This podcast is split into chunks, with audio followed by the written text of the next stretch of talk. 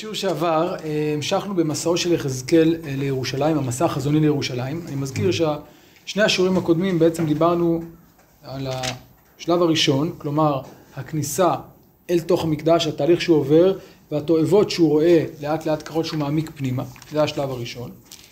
השלב השני, לאחר ראיית התועבות הללו, זה היה, כן, השלב הראשון היה בפרק ח', השלב השני, כפי שראינו בפרק ט', זה הרגע שבו הוא בעצם רואה את התוצאה, את העונש, וגם הוא באופן חזוני, הוא רואה את אותם אנשים שמגיעים פנימה, נכון, אותם אה, שישה אנשים שבאים, איש כלי מפצו בידו, ומצד אחד, מצד שני, האיש לבוש הבדים, וראינו שיש כאן מצד אחד חורבן, ומצד שני גם הצלה של האיש לבוש הבדים.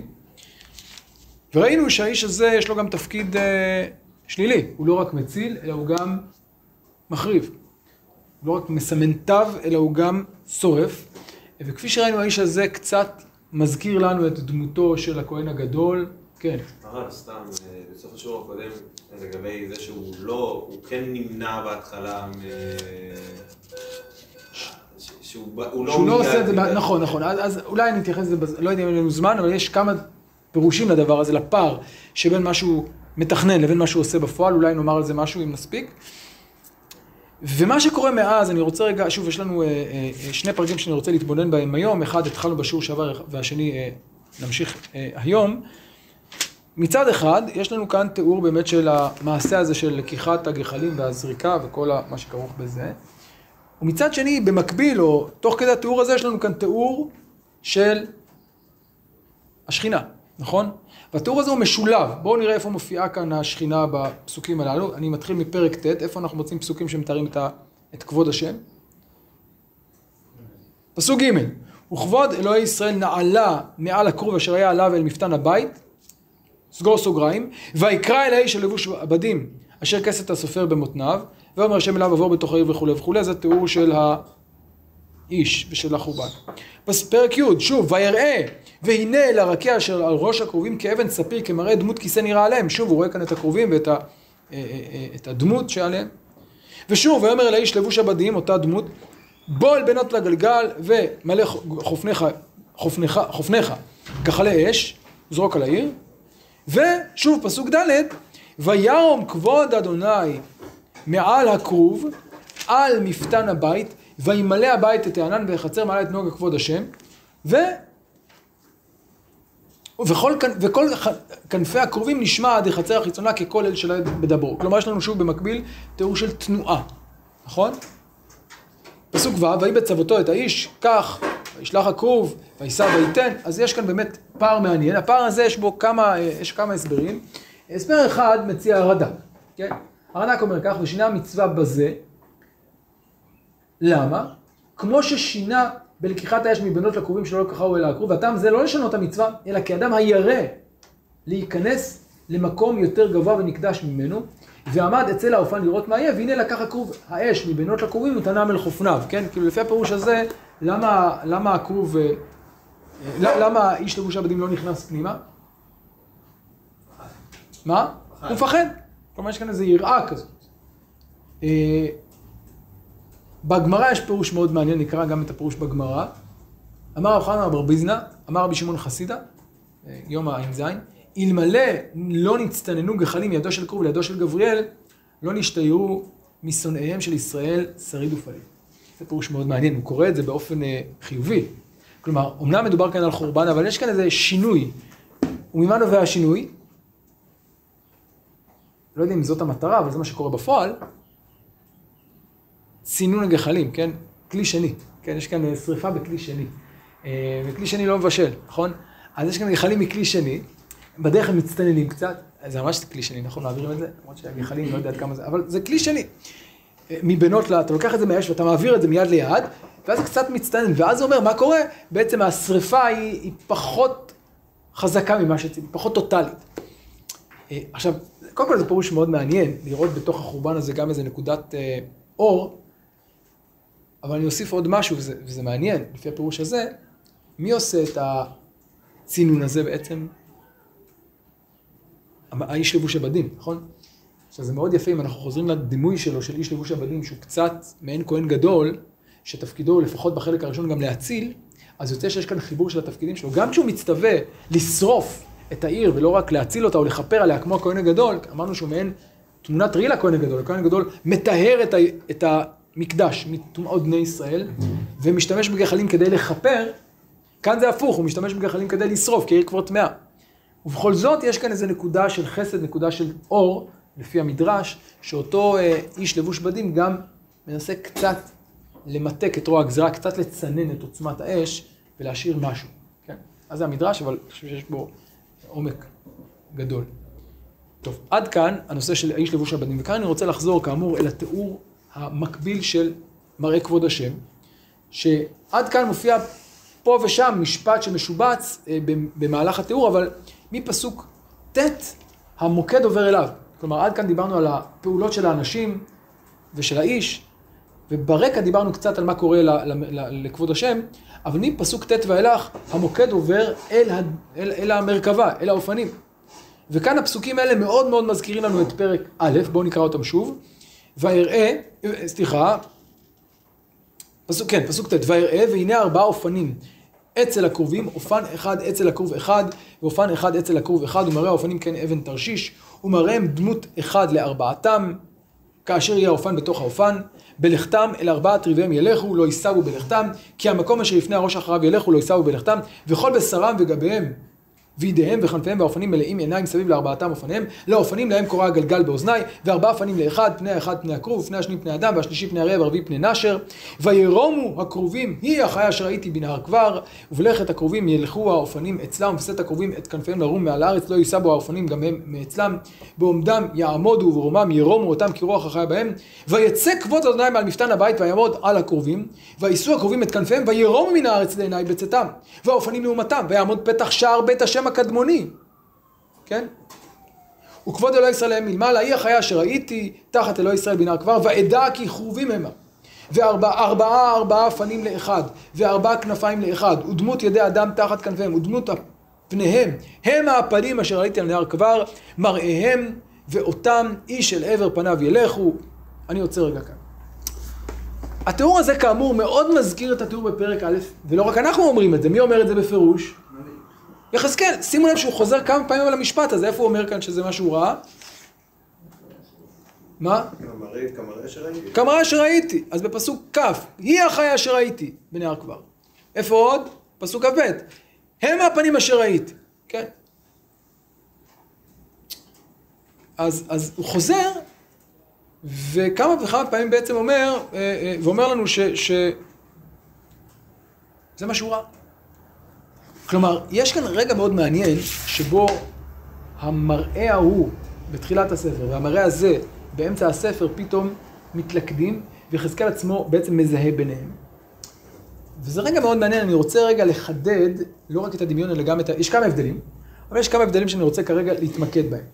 מהו ההבדל, או מהו החידוש העיקרי שיש לנו כאן מבחינת, אה, מבחינת אה, יחזקאל? והייתה כקרובים המה. מי זה קרובים המה? רואה חיה, נכון? כלומר, אה, אה, שימו לב דבר מעניין, וזה גם פסוק י"ג, לאופנים להם קורא הגלגל. כן, אז, אז קודם כל אומר, אה, אופנים שווה גלגל. עכשיו הוא אומר לנו עוד דבר. מה הוא אומר? החיה היא, מה? היא כרובים. עכשיו זה מעניין, שימו לב שהמילה כרוב מופיעה כאן פעמים רבות בפרק הזה ובפרק הקודם, נכון? איפה רואים את הכרוב? נחזור אחורה. בדיוק, בפסוק ג', מעל הכרוב אשר היה עליו, ובהמשך, ויראה לערכי אשר על ראש הכרובים, והכרובים, בנות הכרובים, הכרוב זה הדמות המרכזית שמופיעה כאן. אבל אם נחזור לפרק א', מי מופיע שם בפרק א'? שור, נכון? אין כרובים. מה יש במקום הכרובים? איזה מילה מופיע במקום הכרובים? החיות. כינוי מאוד כללי. אז מה קורה כאן בעצם במראה הזה של יחזקאל? או מה, מה התהליך שעובר יחזקאל במראה הזה בעצם? אנחנו ביחד איתו. זה מראה שהוא גם מראה פרשני, או מפתח פרשני, להבנת צפונות המראה הראשון. כלומר, המראה הראשון רואה כל מיני דברים, לא כל כך מבין מה הם, פתאום הוא מבין, אה, גלגל זה אופנים, נכון? עכשיו הוא מבין עוד משהו, החיה זה כרובים. עכשיו, יש כאן עוד נקודה מעניינת, כי, כי שימו לב, וזה עוד יותר ספציפי, שמה הם הפנים שהוא רואה, מה, מה הם הדמויות שהוא רואה שם אה, ב, ב, ב, בפרק הראשון, פרק א', דמות פניהם, אדם, אריה, שור ונשר. מה נאמר אצלנו? אדם, אריה, נשר וכרוב. אז כרוב שווה שור. אז קודם כל, יש כאן זיהוי מעניין של כרוב ושור, ולא ניכנס לזה כרגע. זיהוי מאוד מעניין. אבל ד, גם זיהוי כללי של הכרובים עם החיה. כן? כלומר, הכרוב הוא גם דמות ספציפית, אבל הוא גם כינוי כללי. הכרובים. עכשיו, מה משמעות הדבר הזה, החיבור הזה בין כרוב לבין החיה? מה מתחדש כאן בעצם? בואו נחשוב שנייה על יחזקאל.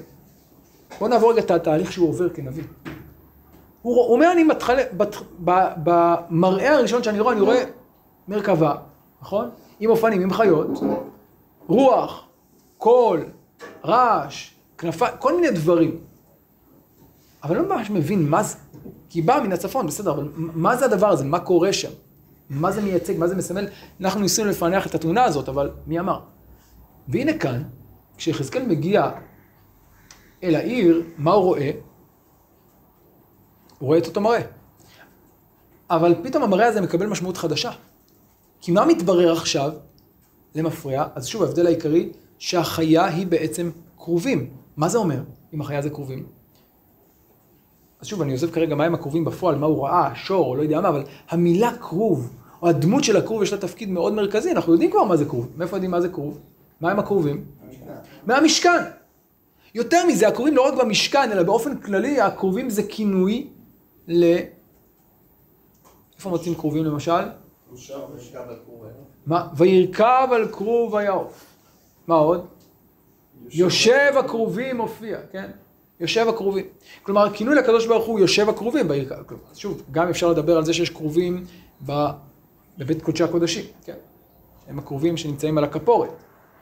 אבל גם באופן כללי, הכרוב הוא כביכול המושב, המרכבה, השכינה. אז זה גם נמצא בקודש הקודשים באופן יותר אה, מוחשי, אבל גם זה מימוש מוחשי של משהו יותר מופשט, של איזה מרכבת השכינה. והנה עכשיו קורה דבר מאוד מעניין. אותו כרוב שאמור להיות בקודש הקודשים, מה קורה לו?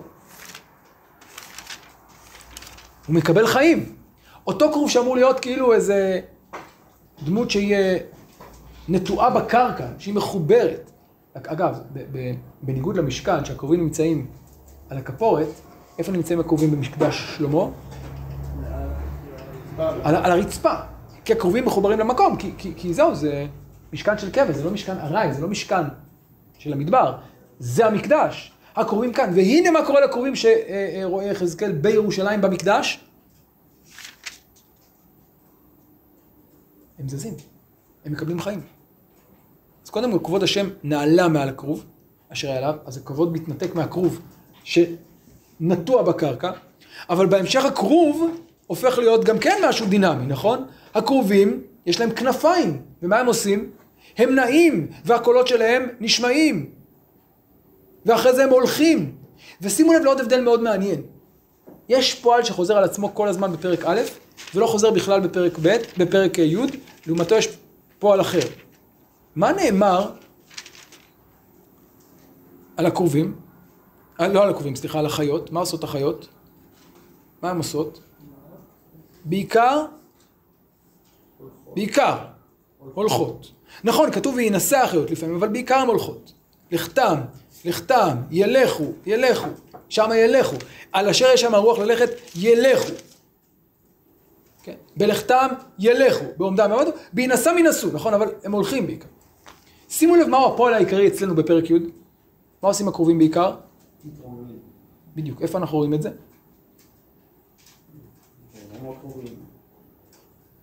וירומו הקרובים, פסוק ט"ו, ובלכת הקרובים ילכו, ובשא את הקרובים לרום מעל הארץ. בעומדם יעמודו, ומה נאמר אצלנו? בעומדם יעמודו ובלכתם ילכו. כאן נאמר בעומדם יעמודו וברומם ירומו. ויישאו הקרובים את כנפיהם וירומו. למה? למה הדגש כאן יותר על הירומו מאשר ילכו? מסיבה מאוד פשוטה. כי מה המוקד של המראה פה? ההתנתקות, העלייה, ההתנתקות מהקרקע. הוא, הוא עולה, הוא נעלה משם. כפי שראינו כבר בתמונה הראשונה, נכון? כלומר, כבר בתחילת הפרק. נעלה, כבוד על ישראל נעלה, הוא מתנתק, הוא עולה למעלה. ועכשיו בדיעבד מבין יחזקאל, כשהוא רואה את זה, הוא אומר, עכשיו אני מבין מה ראיתי. מה בעצם ראיתי? מה ראיתי שם בנהר כבר? את הצד השני של המראה. כלומר, זה כמובן, זה לא לפי סדר כרונולוגי, כי אנחנו לא נמצאים כאן במציאות אה, כל כך... אה, אה, מה? ריאלית, אבל זה בעצם אותו רעיון. כלומר, השכינה שראיתי מגיעה, בדיעבד מה אני מבין? שהיא יצאה מכאן. שהיא היא נעלתה מפה, ועכשיו היא נחתה פה. היא הלכה לכאן. ועכשיו פתאום אני מבין בדיעבד, שמה שראיתי פה זה הכרובים. החיות הם הם הכרובים. שם לא כל כך הבנתי את זה, למה? כי זה היה במנותק מהקשר, זה היה בגלות. זה היה בנהר כבר, אז ראיתי חיות. אבל בדיעבד כשאני מגיע למקדש, מה אני רואה? שמה זה החיות האלה? הם הקרובים, המקדשיים, המובהקים. החיות שמסמלות באופן מובהק את כבוד השם במשכן. והנה מה קורה לקרובים האלה, הם מתנתקים מהמקדש. והם הולכים לגלות. בדיעבד אני מבין שזה מה שראיתי. כלומר, כאן למפרע המראה הראשון מקבל פשר ו- ומשמעות. ופתאום מתברר שהקרובים הם לא רק קרובי המשכן או המקדש, אלא הם יכולים לנוע מהמקדש החוצה, למעלה, אל בבל.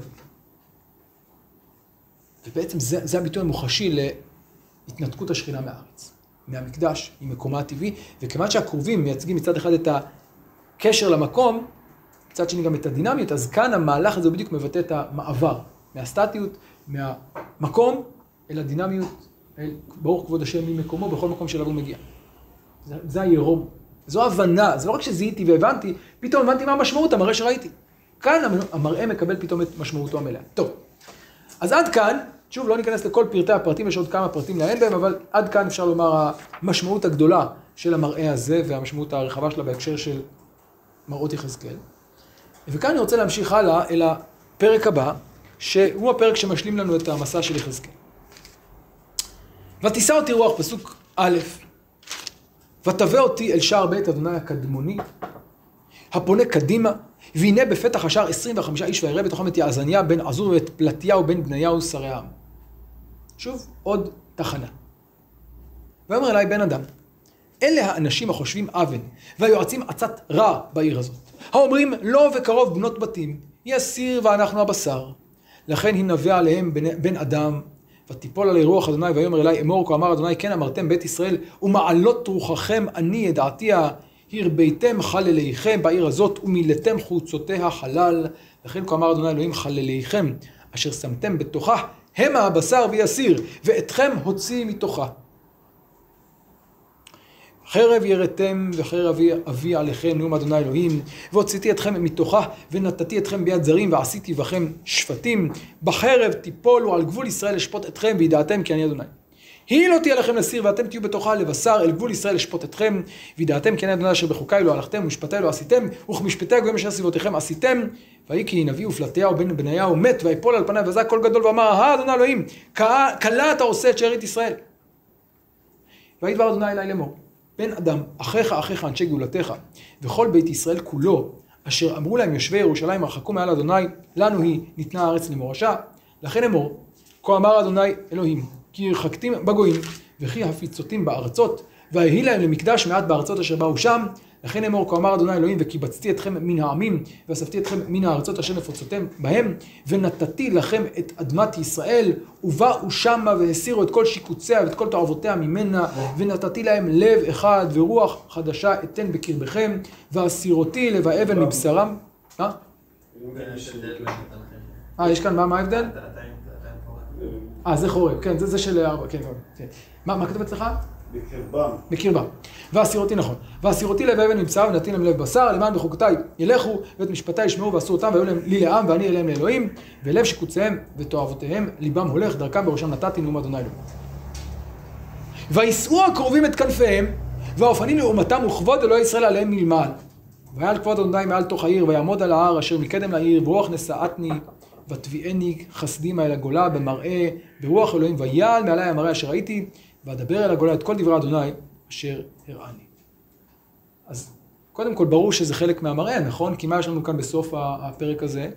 את התחנה הבאה, נכון? התחנה שיוצאת מהעיר, נכון? התחנה הראשונה הייתה בתוך העיר, המפתן הבית, ועכשיו התחנה הבאה היא כבר מחוץ לעיר, אל ההר אשר מקדם לעיר, ואז מסתיים המראה כאשר הרוח משיבה אותו כסדים האל הגולה, שבה פתחנו את המראה. אז ברור שיש לנו כאן סגירה של המראה, אבל מה פשר המראה הזה, או התיאור הזה של פרק י"א, מה שרואה יחזקאל? אז אפשר לומר שעד כה יחזקאל בעיקר ראה מעשים, נכון? ראה כיצד אנשי ירושלים נוהגים, את התועבות שלהם במקדש וכו'. פרק י"א רואה אנשים שכבר לא נמצאים בתוך המקדש, נכון? בפתח השער. בעיקר מה שהוא רואה כאן, אלו אנשים שיש להם איזה מוטו שמוביל אותם. ואפשר לומר שבפרק הזה מתמודד יחזקאל עם שני פתגמים, שני מוטואים, אפשר לומר, שמובילים את אנשי ירושלים. וכדרכו של יחזקאל גם בפרקים, גם ראינו בעבר וגם נראה בהמשך, שיחזקאל בהרבה מקרים מצטט את דברי המתנגדים, את דברי העם, ופורך אותם, מגיב עליהם, מתווכח איתם. והנה כאן, אם כן, בלב הפרק הזה יש לנו שני משפטים. מה הם שני המשפטים? א', זה מה שנאמר בחלק הראשון, האומרים, לא בקרוב בנות בתים יהיה סיר ואנחנו הבשר, ומה המשפט השני המרכזי?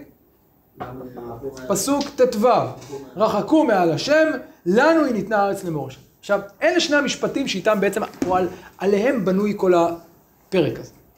פריחה של שני המשפטים האלה, וכדי להבין אה, מהי הפריחה, קודם כל צריך להבין את המשפטים. מה בעצם אומרים אותם אנשים? מה, מהי הטענה שלהם, שכל כך חשוב להם אה, להגיד אותה? מהם הסיסמאות האלה? אז בואו נתחיל בסיסמה הראשונה. הסיסמה הראשונה, האנשים האלה שיועצים מצת רע בעיר, לא בקרוב בנות בתים, היא הסיר ואנחנו הבשר. מה פירוש לא בקרוב בנות בתים? אה, אה, אז השאלה איך קוראים את זה. האם לא בקרוב בנות בתים הכוונה לא צריך לבנות בתים בקרוב, או שהכוונה לא בקרוב, פסיק, בנות בתים. מה זאת אומרת? מה לא בקרוב לפי הפירוש הזה, ככל הנראה? החורבן לא יבוא בקרוב, ולכן תמשיכו את החיים כרגיל. היא הסיר ואנחנו הבשר, פירושו של דבר, לפי הפירוש הזה, העיר מגנה עלינו כסיר שמגן על הבשר, וזה מופיע בעוד מקום בספר, לא ניגע בזה כרגע, הדימוי הזה של הסיר והבשר. במילים אחרות זאת אמירה של ביטחון ואמונה בכך שהעיר תגן עליהם. כן, סיר זה כן, מה שיכול להגן או שומר על מה, ש, על מה שקורה בפנים מפני החוץ. וזה אולי מבטא את, התודע, את, את האמונה של יושבי העיר שלא יהיה חורבן. ומהי התגובה לדברי העם כאן, לביטחון הזה? מהי התגובה? אומר בעצם, הייתי אומר, אה, אני יודע מה הכוונה, אני יודע מה מעלות רוחכם, מה עולה על רוחכם, אבל אני יודע מה אתם מתכוונים במשפט הזה, אבל בעצם אתם לא מבינים את מה שאתם אומרים. מה שאתם אומרים מתממש, אבל באופן הפוך. ומה ההיפוך? הרביתם חלליכם בעיר הזאת ומילאתם חוצותיה חלל, ומה המשמעות של הדברים? חלליכם אשר שמתם בתוכה, הם מהבשר ויסיר, ואתכם הוציא מתוכה. במילים אחרות, מה שאומר להם זה כך. השיר, העיר תהיה לסיר, אבל מי יהיה הבשר בתוכה? איזה בשר? בשר החללים, דהיינו, היא תהיה מלכודת מוות. מי שיישאר בתוך העיר הוא בעצם רק חללים, מתאים, כלומר בשר, מה שנקרא בשר תותחים, בשר של אנשים מתים. תיאור כמובן מאוד מחריד, אבל זה מה שיש לנו כאן. ומי שיצא, אנשים שיצאו לגלות, כן, אנשים שיחיו. אה, אז זה, זה התיאור שיש לנו כאן, ו... ומהבחינה הזאת יש לנו כאן בעצם פריחה של הביטחון העז שיש להם בקדושתה או בכוחה של העיר להגן עליהם. אומר להם הפוך, העיר הזאת לא רק שהיא תגן עליכם, תהיה לכם מלכודת מוות. אפשר להרחיב עוד בנקודה הזאת, אבל אני כרגע אסתפק בזה. הוא כמובן גם אומר להם, יש לזה סיבה, בחוקי לא הלכתם, משפטי לא עשיתם, וכמשפטי הגויים עשיתם. והאירוע הזה, הבא הוא מותו של פלטיהו בן בניה, שהוא כנראה אחד ממנהיגי האנשים האלה, וזה כמובן ביטוי מוחשי לכך שהתהליך מתחיל. כאן אתה עושה את שארית ישראל. עד כאן הסיסמה הראשונה. אבל אני רוצה בעיקר להתמקד בסיסמה השנייה, כפי שנראה היא ממש מתחברת באופן עמוק לכל התהליך שראינו עד עכשיו אה, במסע יחזקאל. ומהו המשפט השני? בן אדם, אחיך, אחיך, אנשי גאולתך, וכל בית ישראל כולו, אשר אמרו להם יושבי ירושלים, רחקו מעל אדוני, לנו היא ניתנה הארץ למורשה. נשים לב, יש לנו כאן שני משפטים, נכון? מה המשפט הראשון? קודם כל, על מי מדובר כאן? אחיך אחיך אנשי גאולתך, כלומר יש כאן אנשים שעליהם יושבי ירושלים מגיבים. יש כאן בעצם ויכוח, אפשר לומר, בין מי למי? אנשי הגולה, גאולתך, אנשי גולת בבל, מול אנשי ירושלים. ומהי טענת אנשי ירושלים? טענה כפולה. א', מה הטענה הראשונה? מי שגלה רוח יותר, כאילו, הם הבעייתיים. רחקו השם. מי? מי שגלה. וב', לנו היא ניתנה הארץ למורשה. כלומר, טענה אחת היא כלפי הגולים, טענה שנייה היא כלפי. וכמובן יש קשר בין הדברים. מה הקשר בין הדברים? מי שפה, זה... למ- למה לנו ניתנה הארץ למורשה? כי אנחנו פה. כי אנחנו פה, ומה איתם? הם לא פה. ומה זה אומר שהם לא פה? לכן. יש כאן אמירה יותר חריפה. הם לא פה והם, הם לא ישובו לפה. הגלות היא משהו שאין ממנו שיבה, הוא טוטאלי. רחקו, דהיינו באופן סופי ומוחלט. הם לא ישובו, ולכן מה נגזר מזה? לנו היא ניתנה ארץ למורשה. עכשיו צריך להגיד שלאמירה הזאת יש שני רבדים, יש רובד תיאולוגי ורובד פוליטי. הרובד התיאולוגי עוד מעט נראה, מה משמעותו, מה זה רחקו מעל השם, אבל מהו הרובד הפוליטי? או האינטרסנטי נאמר? אם הם רחקו מעל השם, זה אומר שהם לא ישובו. אם לא ישובו, מה זה אומר שמבחינתנו? נכון. ונגזר מזה, למשל, שכל הרכוש של גולי, אה, כן, אני מזכיר, מי מדובר כאן? על גולי גלות יוחניה, נכון? מי הם בדרך כלל? האנשים העשירים, יש להם בתים, נכון? יש להם רכוש. למי הוא שייך? נכסי נפקדים, כן? האם אנחנו אה, שומרים אותו לגולים, שישובו? כמו שחלק מהאנשים אומרים, עוד מעט הגלות הזאת תתבטל. נביאי השקר בספר ירמיה אומרים, עוד מעט הגלות תתבטל. לא, הם אומרים, שלא לנו משהו אחר, אומרים, לא, לא, לא. הגלות לא תתבטל, היא סופית מוחלטת, אלא מה? לא יקרה לה.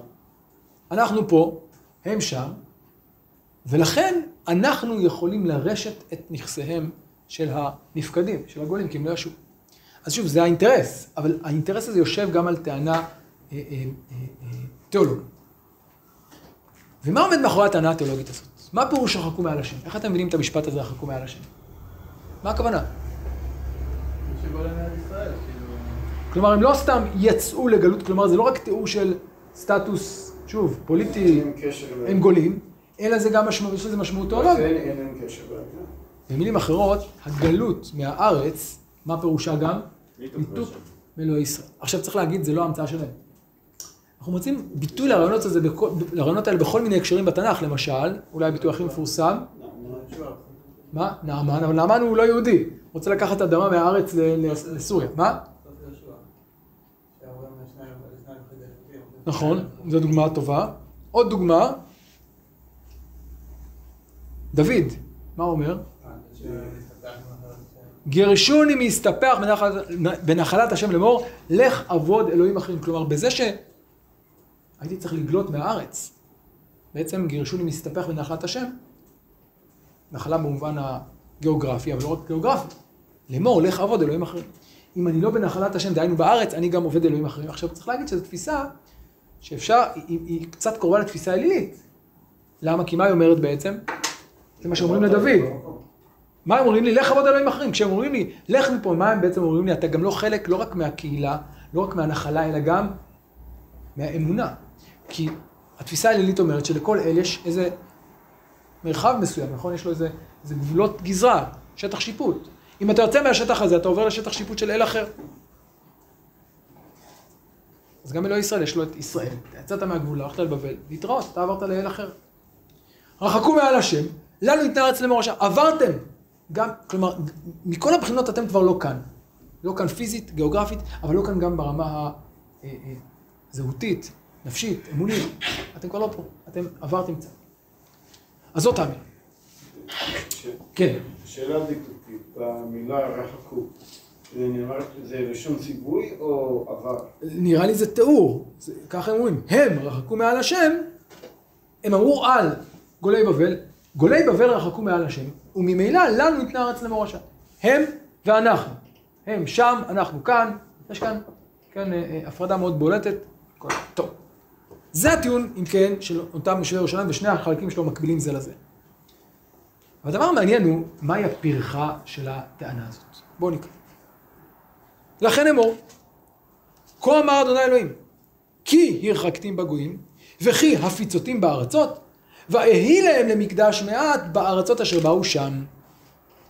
שימו לב, לאיזה טענה הוא עכשיו עונה? לאיזה חלק של הטענה? רחקו מעל השם. איך אני יודע שהוא מתייחס לטענה הזאת? כי הוא משתמש באותן מילים. איזה מילה? כנגד רחקו מה אומר?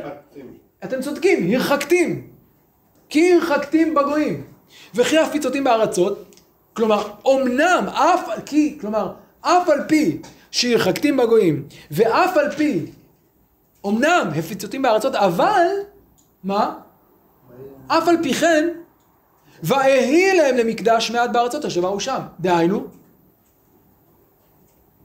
הרחקתי אותם גיאוגרפית. אבל, וכאן מגיעה הפתעה מאוד גדולה, מה פירוש ואהי להם למקדש מעט בארצות אשר באו שם?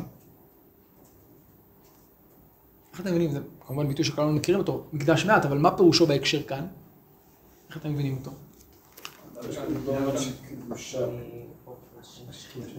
מה? אני ארחיב את תחום השיפוט זו אפשרות אחת, כן? אה, אה, אה, אה, או, כלומר, לא רק שאני ארחיב, אלא אולי אפילו אני... יותר חריף. אני אחליף את תחום השיפוט שלי.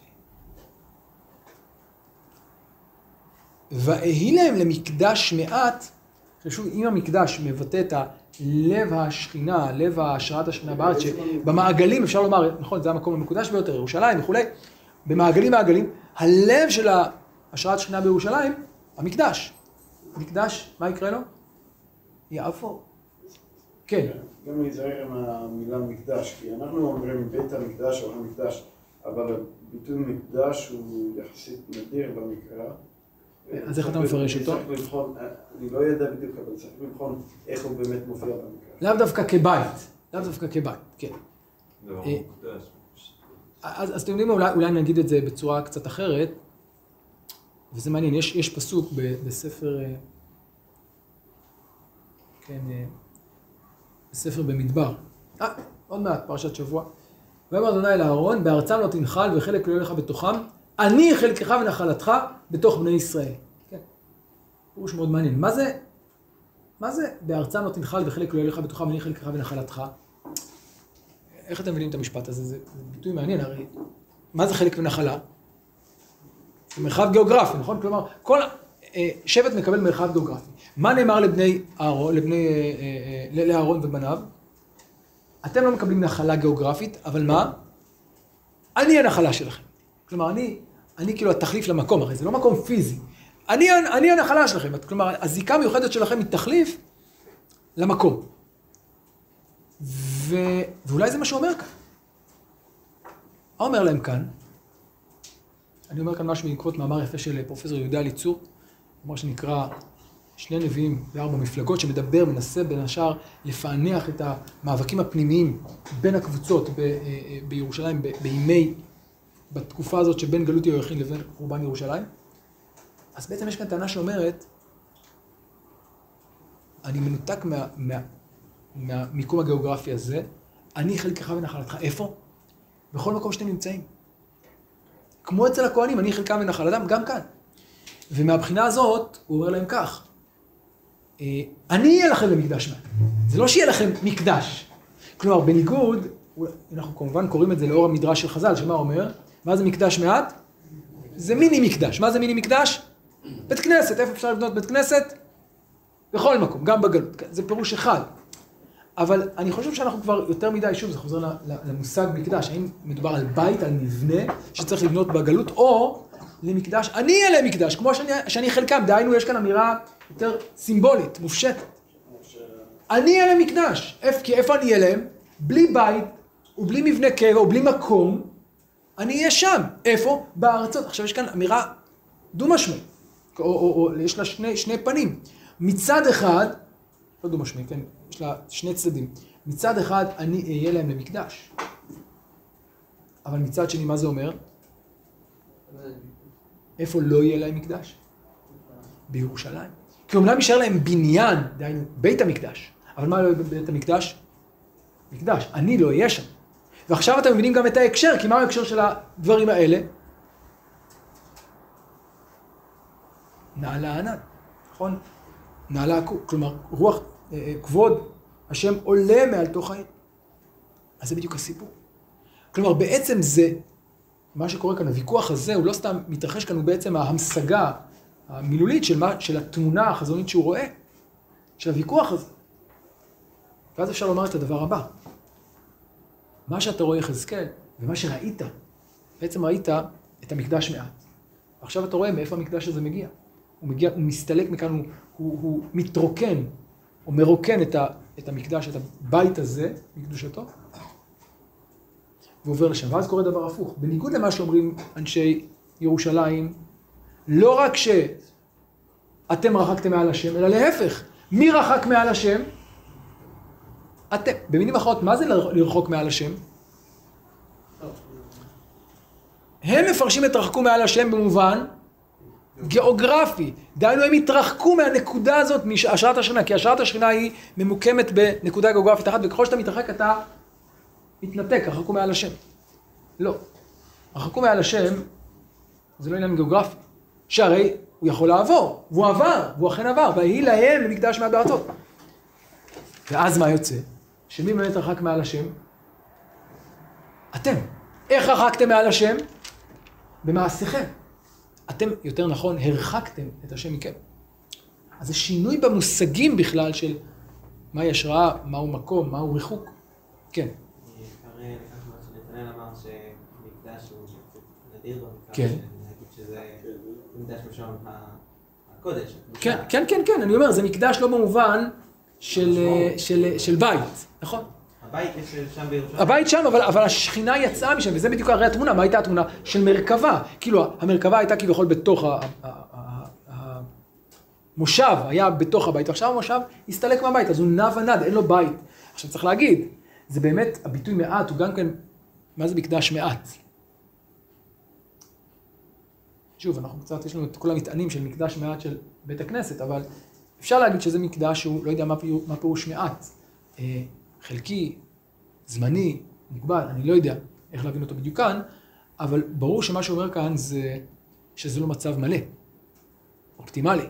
כלומר, מצד אחד זה נייד, אבל מצד שני זה לא אומר שזה המצב האופטימלי. כלומר, במילים אחרות, אם נחזור רגע לאידיאולוגיה, האם זה אומר שחיים יהודיים בגלות הם דבר טוב, שלם? לא. אבל הוא עדיף. כלומר, עדיף חיים יהודיים בגלות, שיש בהם אמונה ולא רחקו מעל השם, מאשר חיים בארץ ישראל ובמשכן ובמקדש ובירושלים, שהם נטולי אה, אה, אה, כן, דת אלוהים, אם תרצו, או אה, כן, הביטוי של יחזקאל זה נדמה לי, לא, לא זוכר את הביטוי שלו, לא דת, טוב, אנחנו נדבר על זה בהמשך. בקיצור, ניתוק מעל המקום שבו אה, אתם עובדים את השם, אתם כן, אה, עושים את הדבר הראוי, את משפטיי ואת חוקותיי. אבל גם זה לא מצב אידילי, וכאן אני מגיע לחלק השני. מהו החלק השני? לנו ניתנה הארץ למורשה, נכון? מה הטענה שלהם? כיוון שהם רחקו אז זה הארץ היא שלנו, וכאן מגיע החלק השני.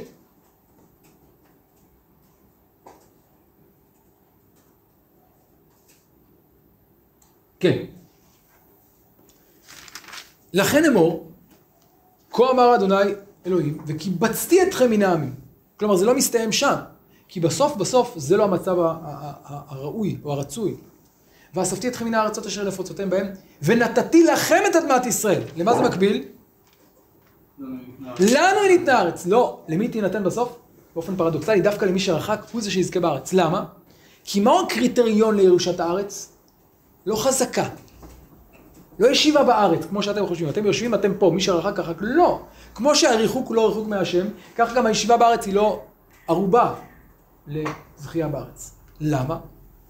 ובאו שמה והסירו את כל שיקוציה ואת כל תועבותיה ממנה. מי זוכה בארץ? מי שראוי לזכות בה. מי שמסיר את שיקוציה ותועבותיה. ונתתי להם לב אחד, ורוח חדשה אתן בקרבכם, ואסירותי לב אבן מבשרה. יש כאן שני צדדים. הם יסירו את השיקוצים, ואני אסיר את לב האבן. ועוד נדבר על הפסוק הזה בהמשך.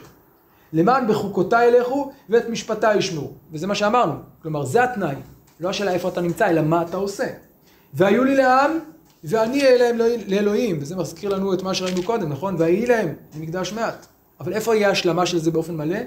פה, רק פה, לא שם. שם זה רק מקדש מעט. ואלב שיקוצי ותאהבתם ליבם הולך, דרכם בראשם נתתי, נאום אדוני. במילים אחרות, הריחוק מעל הארץ הוא לא הריחוק מעל השם. כי הריחוק מעל השם תלוי בשאלה מה אתה עושה ואיך אתה פועל, וזה הקריטריון החשוב. כן? אה, בסוגריים אני אגיד שיש כאן עוד רמז מעניין לפרשת וארא. מה אני אומר בנאום בפרשת וארא? נחזור רגע לספר שמות פרק ו'.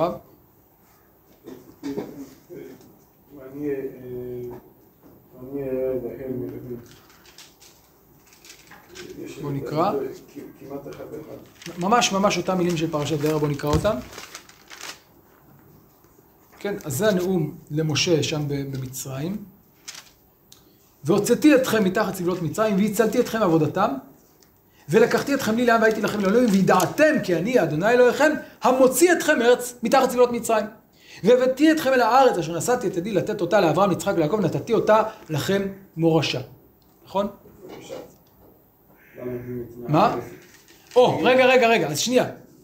אז יש לנו כאן, ולקחתי אתכם לי לעם והייתי לכם לאלוהים, כמו שראינו פה, נכון? אה, אבל יש כאן עוד נקודה מעניינת. וזו המילה מורשה, שהיא מילה מאוד מאוד נדירה.